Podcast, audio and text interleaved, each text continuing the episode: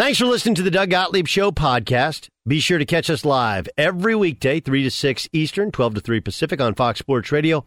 Find your local station for the Doug Gottlieb Show at foxsportsradio.com or stream us live every day on the iHeartRadio app by searching FSR. Now let's get this party started. You're listening to Fox Sports Radio. Welcome back, everybody. This is the Doug Gottlieb Show. Aaron Torres, Jason Martin in for Doug. As Isaac just told you, college football playoff semifinal number one is underway. Sam, thank you, thank you, thank you, guys. Please, please, please, you're embarrassing me. You're embarrassing me. Stop, please, please, please. Uh, Alabama is up seven nothing, but Cincinnati is driving. Do you think it's okay to drive Stone? The truth is, your reaction times slow way down when you're high. You not only put yourself in danger, but everyone around you. Stop kidding yourself. If you've been using marijuana in any form, do not get behind the wheel. If you feel different, you drive different. Drive high, get a DUI paid for by NHTSA. Aaron Torres, Jason Martin in on a busy what is it? New Year's Eve. I was going to say Christmas Eve. New Year's Eve day. Uh, Cincinnati is driving ball tipped at the line of scrimmage. So they are in the red zone, Jason were ready to give up. We were ready to throw dirt on their grave, but they're taking it right back at Alabama, and they are now in the red zone with about five and a half minutes to go in the first quarter. Well, this is huge. I mean, just moving the football and not handing it back to the Alabama offense down 7 nothing after proving that you couldn't stop the run in the first drive. And we all know that the first, you know, 15 plays are scripted. So it worked for Alabama. And look, this is what Belichick does, and this is what Saban always does. What he tries to do is remove the thing that you do best and say, all right, beat us with the second best thing. And so that's what they did offensively, which is look, you know we know you have all world corners. Won't you handle our run game? All the way down the field, and they couldn't do it. And they're going to have to make an adjustment for that once the scripted plays come to an end here. But Cincy being this close, th- meaning this close to the goal line, Aaron, this is one of those scenarios where you've got to find a way to get six here because mm-hmm. you can't assume you're going to be here all day long. Incomplete pass on second down sets up a third and goal here on about the 11 yard line or so. Uh, yeah, no, this is huge. And, and you're absolutely right, especially with the way that Alabama scored the first drive of the game. It wasn't some fluke, you know, you, you, you break one tackle and take it 80 yards. I mean, they ran the ball right at Cincinnati. And I think there's pretty good reason to believe that uh, you give the ball back, they're going to do the exact same thing. Uh, Uh, Cincinnati was stopped. It looks as though they are going to have a set have to line up for a field goal in uh, here on their first drive with about five minutes and 20 seconds or so to go. You know, Jason Cole is coming up here in a minute, uh, Jason Martin, so I, uh, he will join us at about 1.30 Eastern time. So we'll, we'll, get to some some NFL in a minute. Really quickly on on the uh, the second semifinal, we got two and a half more hours to talk about this. Michigan is playing Georgia. It seems like both of us are in on Michigan. It, it, it, we had Trey Wallace in hour one. I like Michigan. Where do you stand going into that second semifinal? So I like Michigan, and I thought Michigan was going to win for the better part of the last two weeks, which is why I'm going to pick Georgia. Yeah, exactly. Because it just feels like I have recency bias right now, and I'm just sort of undervaluing Georgia. Sure. I know I know Michigan is playing with house money, but there's a reason you picked them to win in the preseason, Aaron. Yep. And so I feel like because the tenor has felt so anti Georgia this week with all the people that I've been talking to, and even in my own brain, it's just like well, what's the most likely scenario? Because that's usually how you should live your life, not based on the worst case scenario, but on the thing that's most likely to happen. And the thing that's most likely to happen is, as Trey Wallace kind of set up, Georgia running the football, and we know how good their defense is. And then he picked Michigan to win by two touchdowns because he said Stetson Bennett wasn't going to be able to throw the ball enough. If it is placed on Stetson Bennett's shoulders, I don't think they will be able to win the game. I just think both teams are going to want to run it. And because everybody's picking Michigan and so much of me wants to pick them, I'm going opposite because that's the thing that feels most likely to happen. Well, there's two things that kind of come to mind when I kind of sit here and say that I like Michigan so much is well, three things really. One, exactly what you just said. Everybody seems to be backing Michigan. The numbers back it up. Uh, earlier this week, I kind of saw a stat. I think it was about 72% of the money was coming in on Michigan in Vegas. That's never a good sign. Two, like I will say, we kind of have a history of these semifinals being blowouts. And that Alabama Cincinnati game, I know it's the one everybody expects to be a blowout, but a lot of, uh, you know, the, the number, the, the point spread hasn't moved from about 13 and a half on Cincinnati. So I think Vegas thinks that Cincinnati can keep it competitive. And so that is the one game that it feels like, okay, everybody assumes that it's either going to be a close Georgia win or Michigan wins outright. Uh, so naturally, it will go the opposite way of what everybody expects. But the third thing that I would also say is exactly what you just said, and I'm guilty of this as anybody. I made the argument in the first segment of the show. Uh, I don't believe that we can dismiss 12 weeks of what Alabama did as being a really good but not elite team and just completely dismiss it because they looked awesome against Georgia. But I'm kind of doing the same thing with Georgia. I'm doing the opposite yeah. with Georgia. I'm saying, well, wait a second now. They were great all year but they stunk, and now I'm just completely disregarding them. So, so I'm going against my own advice in say in picking Michigan because I, I, I won't give Alabama credit for their domination against Georgia, saying, well, we have a 12 week sample size of the opposite. But yet I'm somehow dismissing Georgia, uh, their first 12 games, as if that was the outlier, not the one game against Alabama in Atlanta. Yeah, see, that's that's exactly where I am. That's why I said recency bias because it's so easy to only think of Georgia based on what Bryce Young and Alabama did to them, and then remember, oh yeah, well Bryce Young just won the Heisman, and nobody in the country can keep up with him if he's playing the way that he played that day, and they're able to keep his jersey clean and leave him alive in the pocket the way they did. Georgia showed up uh, only in theory for the SEC championship game. The defense was terrible, and Bennett was not very good. I just don't know that that's going to happen again. Are they that big of frauds? If they go in and get just bounced tonight by Michigan, that's the only word that's going to be applicable. I know Michigan's good. I know Alabama's good. Nobody was talking about either one of them as juggernauts at the time that Georgia saw them, but they had been talking about Georgia all season long. That's why all the pressure is on Georgia. That's why it's all on Kirby Smart because Fraud is not a word that you want to describe you in any way, and they're going to be full made off if they get blown out tonight. So this this score is now Alabama seven three. Cincinnati kicks a field goal. We'll keep you updated on this game. Uh, we will have Jason Cole uh, from Fansided. He's an author of seven NFL books coming up. So let's talk a little NFL really quickly, Jason. Mm-hmm. And we just mentioned this like half a second ago, but but Isaac asked us Denver Broncos. They seem to be one of the interesting inflection points of this offseason because uh, they have a lot of nice pieces, but they don't have the quarterback. And so, is it Aaron Rodgers? Is it someone else? And and I bring it up because uh, yesterday uh, Russell Wilson was kind of asked about his. You know, Bobby Wagner was actually asked about this potentially this weekend being his last game in Seattle. Bobby Wagner uh, would be a major cap hit for Seattle to bring back next year. They think that they are probably going into a rebuild after this offseason.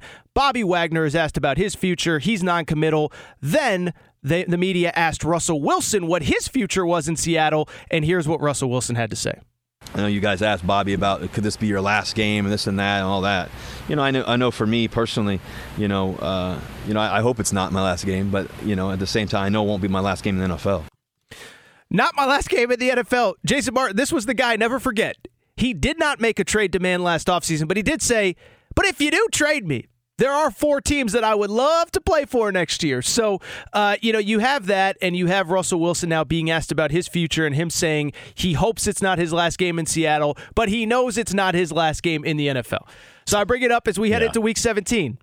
Whether Russell Wilson will say it or not, is it his last week in Seattle as the Seattle star, as the Seattle Seahawks starting quarterback in Seattle? Yes. Okay. And I've said that before. I said it before the season, Aaron. Uh, we talked about this for months. I think that Russell Wilson didn't have the leverage to get out this past season, but he didn't want to be there this time either. And he sees it crumbling around him. He knows that Pete Carroll's probably. I think Pete Carroll is, is going to leave, and I think Russell Wilson's going to leave. Russell Wilson, famously, Ty Dunne at GoLongTD.com had written that article talking to a bunch of people close to Russ, and Russ had said his goal is to put as many billionaires in his phone and his Rolodex as possible mm. because he wants to own a team. Wow. To do that, he feels like he's got to be in a gigantic market, and of course, his wife wants to be in a gigantic market. So the teams that you're generally hearing about for Russell Wilson outside of New Orleans, Vegas the Giants rumor that came out last week.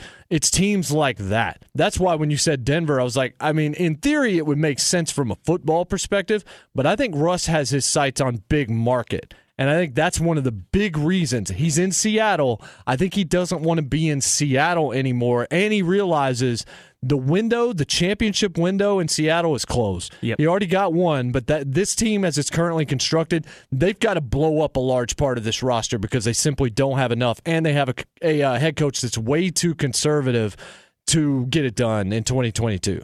Well, yeah, and it's funny because when Isaac mentioned, uh, you know, who is the uh, who is the Denver Broncos starting quarterback, you said Aaron Rodgers. Uh, I I think Aaron Rodgers is going to ultimately stay in Green Bay, and and I'm kind of with you. Is Arnie and I were talking about this last night? Is that uh, you know again, it makes sense, and, and, and, it's so tough, right? Because you say, well, I can't picture Russell Wilson in a Broncos jersey, but I couldn't picture Peyton Manning in a Broncos jersey until it happened. I couldn't mm-hmm. picture Tom Brady in a Bucs jersey until it happened. But I do think there are some differences there um, in that it's exactly what you said, is that, yes, winning is is you know it's important and, and I don't you know I don't want to criticize Russell Wilson because the guy is a winner he's you know he played a million games in a row before he got hurt this year uh, but there are other kind of quote unquote branding things if you will that go into this as well with as you said his wife is a, a famous entertainer um, and Denver just doesn't feel like it makes sense to me. And so it's really funny because I, I, don't know if the Giants really get him any closer to really competing at the top of the NFL. Um, but at the same time, it's New York. It's a big city, it's a big market. And I do think there's something to be said for, uh, you know, it, it's not apples to apples, but there's been kind of this this conversation in basketball circles for a long time. If you're the guy that can get the Knicks back to the top, like you will live in infamy. And I don't think that's necessarily the case with Russell Wilson and with the New York Giants. But after about seven, eight, nine years of being miserable post Eli Manning, I do think if you're the guy that wants to be a New York Giant in that market in New York, and you want to be the guy that re elevates that organization to hopefully back to a Super Bowl level, I do think that matters. So, in addition to all the other business, you know, stuff that is involved with this stuff, I also think there's something to be said about being the guy that wants to be a giant when maybe a lot of other guys don't. Yeah, and I mean, all Russell Wilson has to do is look at LeBron James when he went to LA and they won a championship and what it meant to kind of bring the Lakers back after they had had the worst record in the league for a few years prior to him going there. If you're able to revive the Giants franchise for the first time, make them relevant for the first time since the actual heyday, not the end, but the heyday of Eli Manning, that's really important. To the Aaron Rodgers point, just because we we mentioned it a couple of times, the interesting locale that he could land would be Pittsburgh if he was interested because I know he has a ton of respect for Mike Tomlin as a coach. I think the thing that stops them is they have a young offensive line, and, and, I don't know if he trusts that. They've got a lot of weapons there. I think Najee Harris could be a star if they could just block for him. He does need to learn to run north and south a little bit more. He Reggie Bushes it a little bit too much for my taste, at least early in Reggie Bush's NFL career. But if Aaron Rodgers wants to go somewhere and potentially win a Super Bowl quickly, the defense is already – in place in a lot of respects for Pittsburgh. So I also could look at that potentially being being a locale for him. Aaron's less market to me than Russell Wilson is. Wilson and Ciara, it just strikes me as they're going to play in a big city to finish out his career. I, I agree 100%. And, you know, you look at, eh, you and you said it earlier, is that where he is in his career is he's not young, but he's not Aaron Rodgers, Tom Brady old. He's about he'll be 34 next year, just turned 33 really, so he's got about a year till he turns 34. Um, you know, Tom Brady shows he probably has uh, with the way that he takes care of his body, probably you know five, six, seven peak years left, and why not do it in a major market? It's funny you mentioned kind of the future of Pittsburgh. I want to talk to you about that coming up because I think you have a very interesting perspective on that. We will get to that momentarily, uh, but first, it can happen easily. A few drinks become a few too many. It's time to go, and you think of calling for a ride home. Nah, what's the worst that can happen? You get pulled over, you lose your license, you total your car, you kill someone. Drive sober or get pulled over, paid for by NHTSA. Aaron Torres, Jason Martin in for Doug Gottlieb here on a college football semifinal Friday. Yes. Alabama up 7 3 with about three minutes to go. Coming up, I want Jason's perspective on Ben Roethlisberger. Also, Jason Cole from fansided.com joins us. Aaron Torres, Jason Martin, in for Doug, Fox Sports Radio. Be sure to catch the live edition of the Doug Gottlieb Show weekdays at 3 p.m. Eastern, noon Pacific on Fox Sports Radio and the iHeartRadio app. Welcome back, everybody. This is Doug Gottlieb Show. Aaron Torres, Jason Martin in for Doug here on New Year's Eve day. It can happen easily. A few drinks become a few too many. It's time to go and you think of calling for a ride home. Nah, what's the worst that can happen? You get pulled over, you lose your license, you total your car, you kill someone. Drive sober or get pulled over, paid for by NHTSA. Coming up in just a few minutes, Jason Cole, the managing editor of Fansided, will join us. We'll talk a little bit of NFL. Uh, first quarter is complete in Dallas as well. Cincinnati is trailing Alabama seven to three. Bryce Young out at about the one two yard line on a run. So it appears as though Alabama is going to punch in another one, Jason Martin, and go up probably realistically about fourteen nothing here momentarily. So 14-3, excuse me. Yeah, Momentarily. yeah, yeah. Yeah, you can't take away the field goal. But again, I think that was a loss for Cincy. When you get that close, you've got to find a way to cash in because how often are you going to be that close? We'll see. I mean, they the drive was relatively impressive to get them in position, but we've still seen Bama's gone forward on fourth down because the, I just don't think Saban believes that if it comes down to a yard or two, that Cincy's got the hog mollies up front to stop them running the ball, and that's exactly what we've seen. If this thing goes to 14 3, and I'm going to say this a lot probably over the next few hours, as long as it's still within striking distance. This thing goes to 14 3, Cincy goes three and out, uh, we're, we're in. Um, we're in code red territory, Aaron. Like they they've got to keep this thing close throughout. If they're able to hold Bama to a field goal here, which looks like is that what's happening? Yes, correct. Yeah, so it was right fourth down. My apologies. Yep. Okay, well that's a win because I had looked away long enough to have not seen the third down play before that. So if you, I mean, if if Reichard comes in here and kicks this field goal ten to three, that's doable for Cincinnati. That's a win. Anytime you stop Bama from getting into the end zone today, that's a win for your defense. It is 7 3 right now. Uh, field goal is good. So Alabama is up 10 3, but there is a flag. So we'll keep you updated on this one. Jason, you know, we were talking last segment about um, about the quarterback shuffle that, that something is going to, we it happens every offseason. And one place that it feels, it's not even feels almost certain, it is certain that uh, there will be a new quarterback next year is in Pittsburgh with Ben Roethlisberger. And for people who don't know, you host a, a weekday show with Ramon Foster, who played for a decade or so uh, with Big Ben in Pittsburgh. So you have some some better insight into what Pittsburgh is going to be like this weekend as we wrap down kind of the Big Ben era in in Pittsburgh. I know technically they're still alive for a playoff spot, but it doesn't look good. Uh, just what what insight have you gotten from Ramon throughout this week about uh, not only what this weekend is going to look like in Pittsburgh, but what maybe the next year or so will look like for them as well? Well, I mean, it's a rebuild time because I, I think everybody knows Mason Rudolph's not the guy. He's not going to be the answer, and they don't have the guy in house. So either they're going to grab an Aaron Rodgers or try to make a play for somebody like that, or they're going to have to take a step back. And they that that's not a franchise that that generally has to do that. But everybody knew that this was probably going to be Ben's last year, and he came out and he said what he said. He said this is it's all trending towards this being my last home game during the off season. Uh, you know, he was talking to Ramon a lot, and because they're they're very very close, and they at the time because Maurkice Pouncey retired, and it was Ramon that broke that news on our radio show Wow. in Nashville. He let him do it because it's his best friend. And so Ramon read the statement, and that was the actual piece of news. And Roethlisberger was actually at the time trying to get Marquise to come back because Oh, wow. he knew if the offensive line was still there, he had a shot, but it wasn't. Then Villanueva left and went to Baltimore, so they had all these new pieces on the O line. I think Roethlisberger went into this season knowing this was not going to go particularly well. I don't know how much he felt like he still had left, but but for whatever reason, he decided he wanted to come back for one more year. And at times he's looked apart, but a lot of times he hasn't looked apart. But what's going to happen on Monday is going to be nice. I think it was smart of him to say what he said so that he can get the deserved praise for being with the same organization for 18 years and being, I would say, a likely, very likely Hall of Famer and- definitely one that would get my vote. And that way they can all wear the seven jerseys on Monday and they can give him this one night send off at Heinz Field that's going to be really special in a division game against a Browns team he's tortured throughout his entire career while they still have a chance, if you can believe this, to win the division Yes. because the AFC North is such a dumpster fire. So Monday's going to be really cool if you're a Steelers fan or just an NFL fan because whether you've liked or loathed Ben Roethlisberger, there's no doubt what he's meant to the NFL and what he's meant to the AFC and what a tough out he has been for so many teams. And watching a guy hang it up that's played at that level is always special.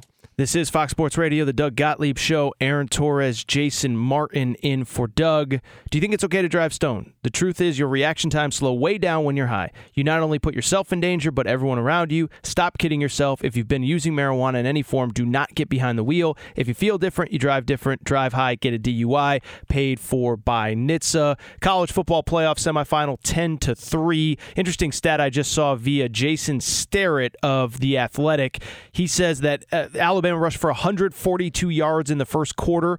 Cincinnati in in every half they've played this season has only allowed that much in a half. So uh, Cincinnati right now, physically, Alabama looks like a different class of athlete than anything that they've seen. Uh, sack in the backfield, Alabama up ten to three. This is Fox Sports Radio. Aaron Torres, Jason Martin in for Doug here on a college football playoff semifinal Friday. Cincinnati just punted the ball. Alabama up 10 to 3. This could get ugly. With that said, we want to stick with the NFL. We want to bring in Jason Cole. He is a columnist at fanbuzz.com. Been following the NFL, covering the NFL for years upon years, author of seven different NFL books, including Elway, A Relentless Life. Jason, thank you for joining Aaron and Jason here on uh, Fox Sports Radio. How you doing, Jason? I well, I'm, I have COVID, but other than that, I feel fine. Oh my god! So we hope you're doing okay. Uh, First of all, is everything okay? I mean, I, I don't think you'd pick yeah, up this really, call. I, yeah. I, look, I, I got no complaints. I mean, I, yeah, a little stuffiness and a little aches, but I'm okay so far. Vaccinated, so it seems to be doing its jobs right now. So uh, I feel all right about that. Otherwise, I wouldn't be talking to you if it was worse. I, I was kind, I was kind of thinking that. I'll ask you this. I mean, you know, if you are stuck on the couch and you are okay, there, there are worse things to, to do than watch some college football playoff semifinals. As somebody who covers the NFL, you've covered it for years. What do you take out of these games? There's obviously no NFL, so probably maybe your first chance to get to see some of these guys. Are you just watching as a fan? Or are you kind of evaluating guys that could be first, second round picks? I mean, how do you watch the college football playoff? You say, I mean, I, I think there's a little bit of both. I mean, you're watching mostly as a fan because you haven't studied these guys, and and that's not really my area of expertise, anyways. Um, but you do kind of watch for, okay, I've heard about this guy. What does he look like? Um, how does he move? Does he dominate? It's like when you were watching DeVonta Smith last year, right? And you're saying, okay, I've heard all these things about him. You look at him, you say, okay, I can see where he he dominates people, but boy, is he skinny. And so, if I have to take him in the first round, I'm thinking he could be Marvin Harrison if thing, everything works out. But that's probably a late later first round pick. He's not a guy that you can afford to take in the top ten. So you start thinking that way, and you think like all the little jargonesque things that you hear from scouts all the time and you say, okay, where does this guy fit in a in a draft? And so when it came to where DeVonta Smith was ultimately drafted by Philadelphia, it's like, okay, that makes sense. I say I, I see where he went. He wasn't, you know, up there with guys like Waddle or some of the other you know top players. He was a first rounder, but not necessarily a top five or ten pick. Jason, how true do you think it is that the job of a scout is, in a lot of ways, is to tell the football team and the front office why they shouldn't select somebody as opposed to why they should? Because it does. It seems like all these guys are good. We know they're good, but why shouldn't I take this guy? Seems to become a lot of the discussion. I, I kind of look at it a little bit differently.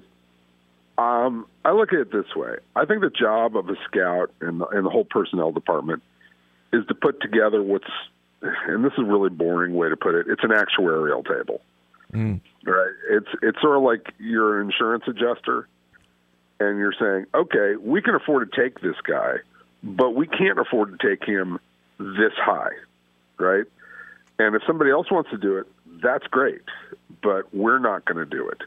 And you have to place a value on that guy. And, and obviously, it's relative to what's the whole draft look like? Because there have been some crappy drafts out there, right? I mean, there's there's a bunch of drafts you can look back. I think the DeAndre Hopkins draft is is just a garbage draft, and it happens once in a while. And most of them are some combination thereof, right? But this is why, okay, most drafts you can't take guards in the top ten or fifteen. It's happened, but you don't. It doesn't happen very often. Or depending on what your football team looks like, you, it could happen. But most of the time, it's putting together, okay, um, this is what the player looks like. This is where he should go. And if you are are begging yourself to take him way higher, then you're begging for for trouble. I I always go back to the greatest draft of all time was the Steelers back in what '74, where they took four Hall of Famers. They drafted four Hall of Famers and they signed, signed Donnie Shell, right? Mm-hmm. John Stallworth was a fourth round pick, and Bill Nunn, who just went in the Hall of Fame this last year, was the scout who was working on that one, and he did this amazing job of selling the the Steelers front office on we should take this guy. At the same time, he said to them, "We don't need to take him in the first round. We're going to take Lynn Swann in the first round, and then we're going to come back in the fourth round, and we're going to get John Stallworth.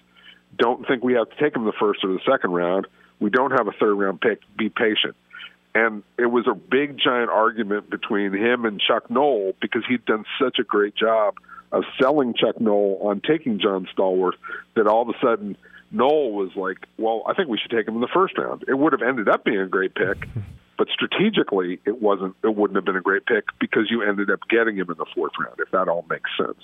Yeah, Jason Cole, uh, author, seven books, also columnist for FanBuzz, joining Doug Gottlieb show. Aaron Torres, Jason Martin in for Doug.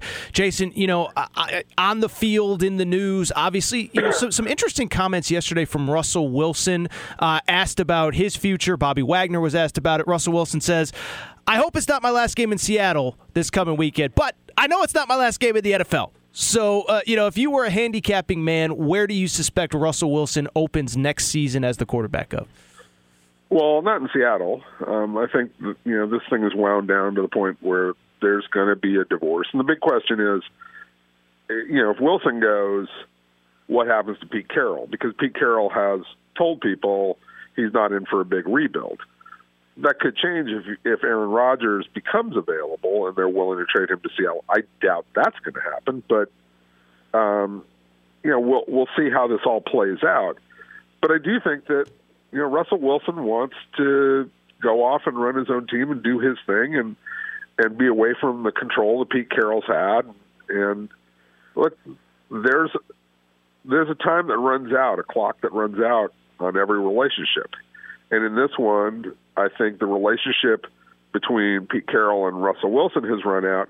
I also think that Russell Wilson is looking at this going, you know, I've been in Seattle a long time. I've played in this market where nobody really shows up. It's far away from everywhere. Mm-hmm. Um, my wife wants to be a big star. I think he ends up maybe in New York. I don't know if the Giants decide to change their direction on quarterback. I think that could happen. If the Jets decide that Zach Wilson's not worth it, you could look at a place like Miami. If they decide that you know Tua is not good enough and they don't get it done with, um, you know, with Deshaun Watson, um, look, people are going to want Russell Wilson. You know, he's he's got a lot of career left in his body, and people are going to take their chances with him. So he's going to want to be in a major market. Jason, outside of the Green Bay Packers, who do you trust right now in the NFL? I assume maybe Kansas City, but but is the is the list relatively short in terms in, te- in terms of teams that you would actually really believe in going down this last couple of weeks and into the playoffs?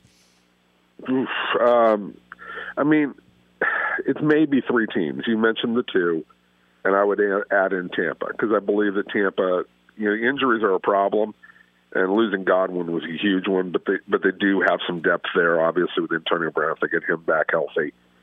Um, I, I just I think that team knows how to win. They have a lot of veteran guys. They know how to turn it on when it's important. They obviously they have the best quarterback when it comes to playoff football. Um, but even then, when you talk about these three teams, you know, Green Bay, as good as they've been under Matt LaFleur, like they've blown some games that in the playoffs that they should have won and been better prepared for. You know, the Tampa game last year was a gigantic mistake, and I just wonder if if they're going to be ready for that kind of game. Kansas City, look, they played their best game last weekend that I've seen them play since probably the fourth quarter against in the Super Bowl against San Francisco.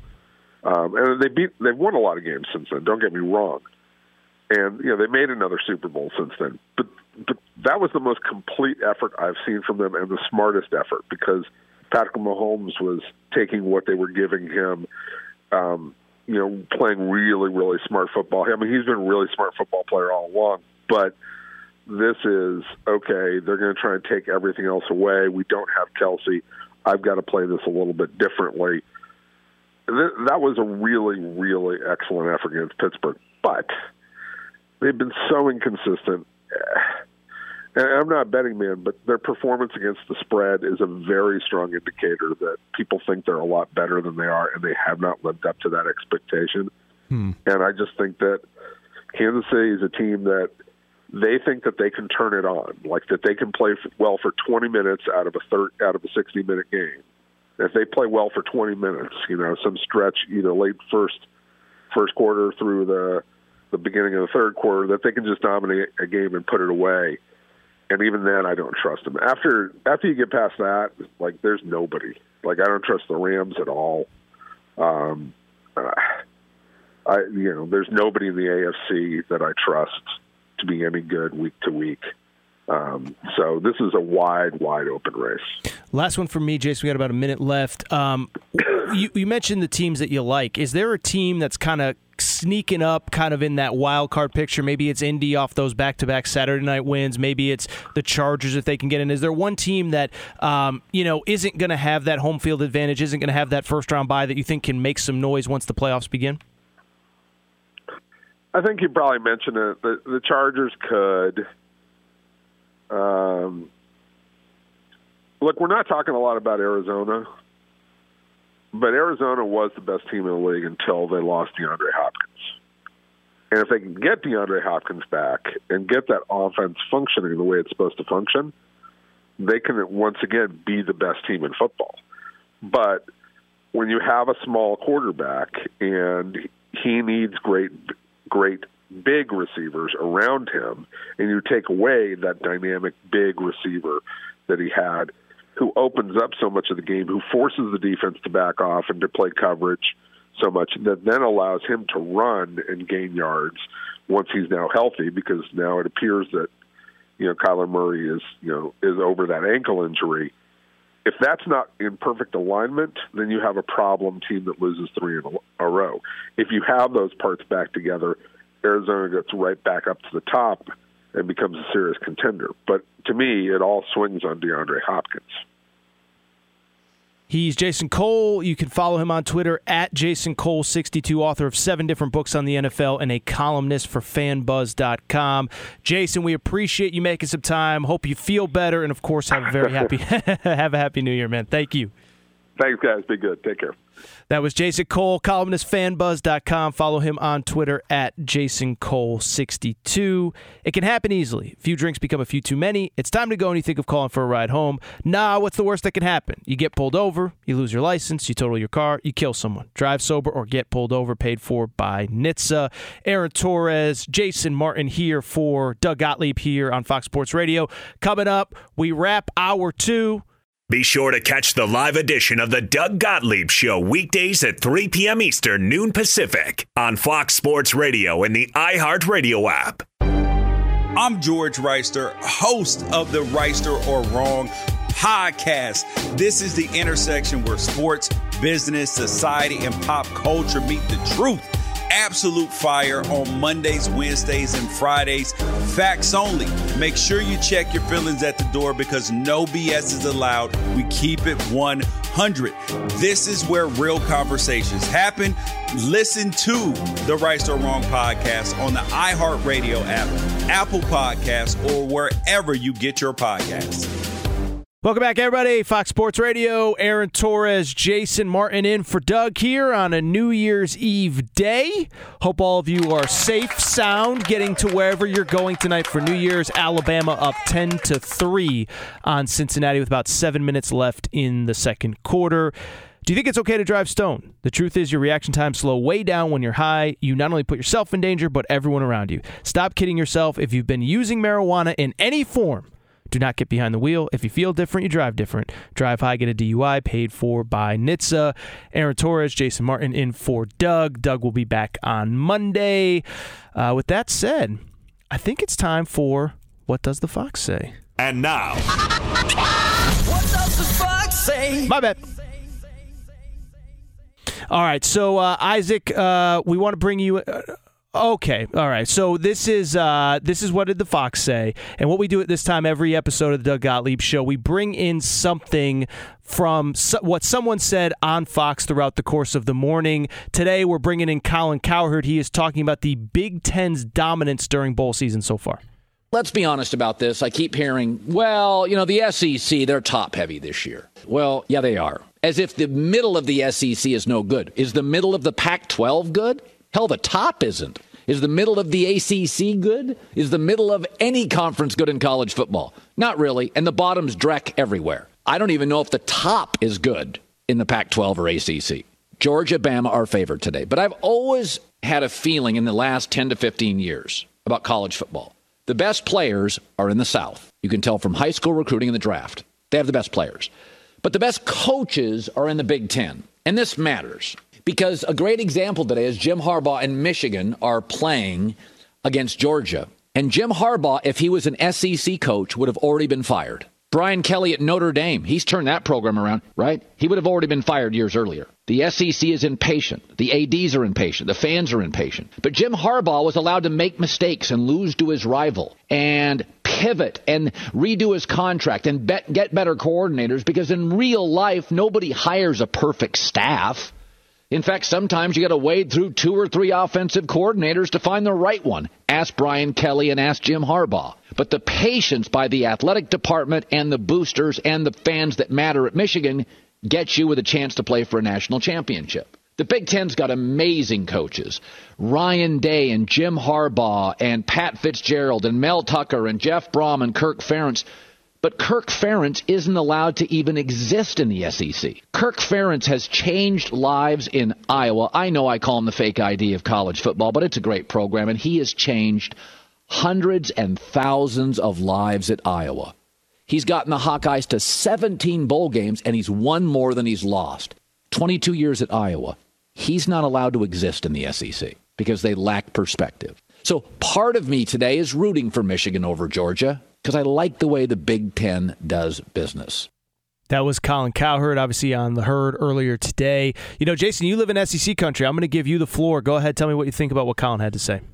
He's not entirely wrong, but I will say that you do have to contextualize this and say Nick Saban broke this entire conference. You're right. Great call. He broke the SEC because I can't I can't even number. I'd have to sit here and really think about how many guys have lost their jobs because they could not beat one dude in the conference.